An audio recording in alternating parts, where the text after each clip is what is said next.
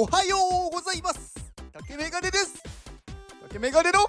気お届けいたします。元気、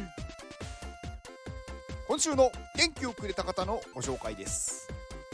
元気をくれたゆみさん、ありがとうございます。元気、ゆみさんね、うん、いつもありがとうございます。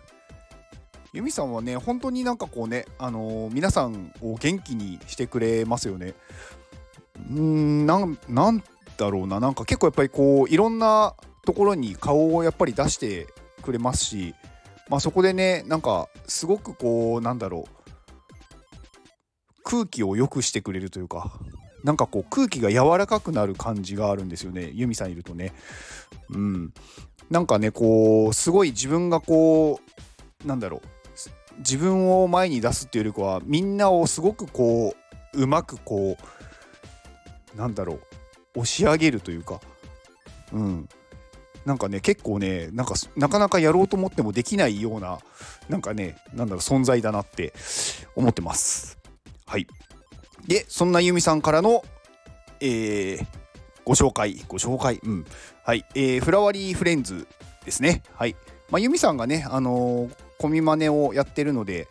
まあ、ユミさんはね、もう本当に好きすぎてコミマネになってしまったっていう、まあ、作品を出してるフラワリーフレンズなんですが、えー、っと今、えー、サイバーガールミコちゃんというエディションを、まあ、リスト中なので、はい、ぜひ皆さん、あのー、見てもらって、なんかあすごくなんかいいなって思ったら購入をお願いします。えー、ユミさんのリンク、えー、ツイッターリンクとフラワリーフレンズの、まあ、あの本家というか、まあ、ジェネシスというのか、はい、あの、の、えー、オープンシーンのリンクと、えー、今リスト中のサイバーガールミコちゃんのリンクを概要欄に貼っておきます。で、えー、ちょっと別の宣伝ですが、えー、iPadmate から、えーまあ、iPadmate からって言っても iPadmate という、まあ、iPad を使ったクリエイティブを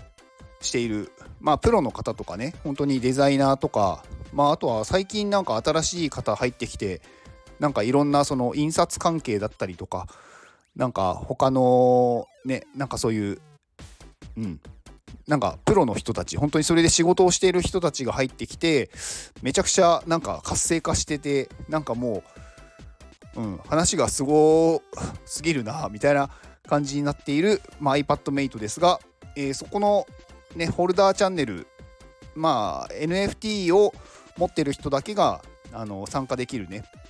部屋があって、まあ、そこに参加するための、えー、権利としてその エヌエフティー を買ってもらうんですが、その エヌエフティー を、えー、ろくがつふつかからろくがつよっかのみっかかん限定でまた販売しますので、えー、入りたい方はぜひ、えー、そちらの購入をお願いします。まあ、ゼロてんいちごイーサっていう、まあ、前回と同じ金額なので、えーまあ、日本円で言うと、まあ、よんまんえんぐらいになるんで、ちょっと高いと思うんですけど、あのね、これね、高いって思っちゃったらね、うーん、ちょっとね、勘違いだなって私はすごく思うんですよね。例えば毎月なんかお金を払うっていうのとは違うんですよ。いっかい買うだけなんで。でね、例えばね、うーん、まあ、プロの人からね、そのデザインを習ったりとかね、いろんなイベントに参加したいって言った時に、例えばですよ、月に、まあ、さんぜんえんの会費でそういうところに入れますって言った場合、いちねんかんでさんまんろくせんえんかかるわけじゃないですか。そうするといちねんで、まあ、ほぼほぼ元は取れてしまうんですよ。でこれにねんめもさんねんめもね、じゅうねんめもね、ひゃくねんめもね、あのずっといられるんですよ、そこにいっかい買うだけで。って考えるとめちゃくちゃお得というか破格ですよね。うん、なのでまあね、そういうなんだろう、まあ、エヌエフティー とか、まあ、デザインの仕事とかをしたい方はあのめちゃくちゃ参考になりますので、ぜひあの一緒に私と勉強していきましょう。はい。えー、iPadmate の Discord のリンクを概要欄に貼っておきます。えー、今日はね、ちょっとね、全然違う話をしてみようかなと思うんですけど、あの私もね、あのまあ仕事をしてるんですよ、一応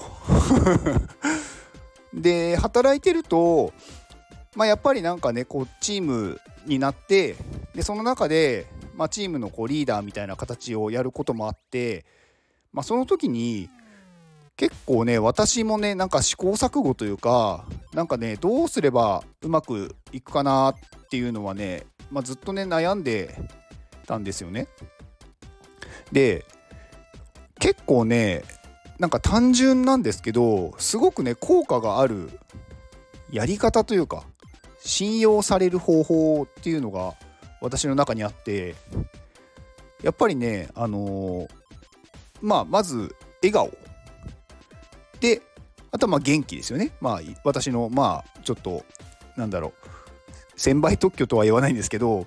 まあ私がねいつもなんかすごく大事にしている元気で、あとね最後はやっぱりね雑談なんですよね。あのー、やっぱりね話さないとダメだし、仕事の話をしてもねダメなんですよね。ダメというか、仕事の話をしてると結局仕事のことだけになっちゃうじゃないですか。だから日常会話とか全然なんだろう、自分の趣味とかを話す。でその時にやっぱりね、相手が聞きたいって思うような雑談をしないといけないし、まあ、話したいって思うような内容だから、まず相手が何が好きかとか、相手がどういうものに興味を持ってるとかを知らないと、そういう話できないじゃないですか。でね、私結構そういう時に、まあ、初めてなんかこうチームを組んだ時に、その人たちがなんか何に興味があるかとかを結構ね調べるんですよ。まあ直接聞くっていう時もまあありますけど、あとは周りの人から、あの人ってなんか何が好きって言ってたとか、例えば持ってるものとかを見て、あ、この人はこのキャラクターが好きなんだなとか、なんかそういうところからそれを調べて、そのなんだろう、それを入れた内容の雑談をするんですよね。で、そうすると結構ね、あのー、心を開いてくれることが多いです。で、心を開いてくれたら結構もう勝ちで、で、あとはね、あのー、なんだろう、自分が常にやっぱりね、笑顔で、あとね、元気でいると、頼ってくるんですよね。この人だったら大丈夫かもっていう。で、そうすると、あのー、何か困った時とか、なんか悪いことが起こった時に、なんかね隠さないで報告してくれるんですよね。一番ね困るのはね、悪いことが起こった時に隠されることなんですよ。後々になってそれが出てきた時にもう取り返しがつかないっていう状況になるのが本当に大変で、なんか頑張ってきたものが全てこうね、なので水の泡になるようなこともあるので、なのでまあなんだろう、悪いことを報告できる環境にする。なんかそれもなんだろう、深刻な感じで話すんじゃなくて、軽い感じで話せるようなか状態。なんか例えばこういうミスをしちゃってこうなっちゃったんですよね、さすいませんみたいな感じで、別私はそれでいいと思ってるんですよ。なんかそれをね、なんか真面目に仕事しろとか、なんかこう ふ, ふざけてるんじゃないとか、なんかそういう感じでね、なんか言っちゃうと言わなくなるんですよね。なんか言ってもこの人は文句しかなんか文句しかというか、なんかマニュアル通りの対応しかしないしなとか。だからなんかね、まず言える環境にする。で言う時も軽く言える。ミスをしたと、ところで別になんかね、それに対してあの別に詰めるっていうこともしないですし。まずその起こったことに対して、まあなんだろう、一緒に考えようっていう感じにして、でこれが起こったっていうことは、まああのー、よかったよねみたいな、なんか他の人がやるかもしれないし、ね、あの絶対誰かがねこれを起こしてたと思うから、今分かってよかったねみたいな話をして、お前やるじゃんみたいな感じで話するんですよ、私は。でそうすると。あの次なんかそういうね大きいミスをした時も話しやすいと思いますし、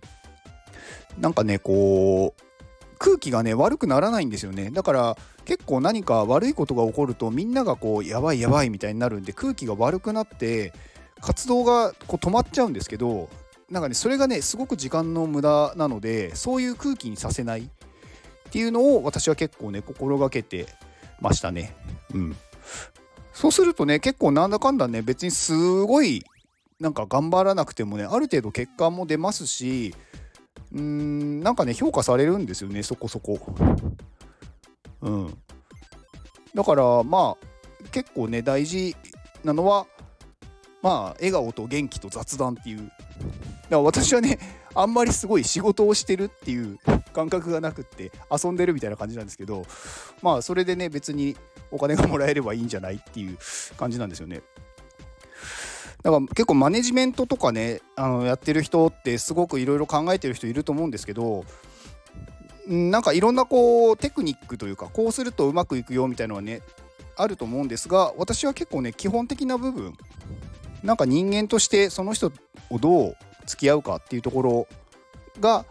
大事かなって思ってます。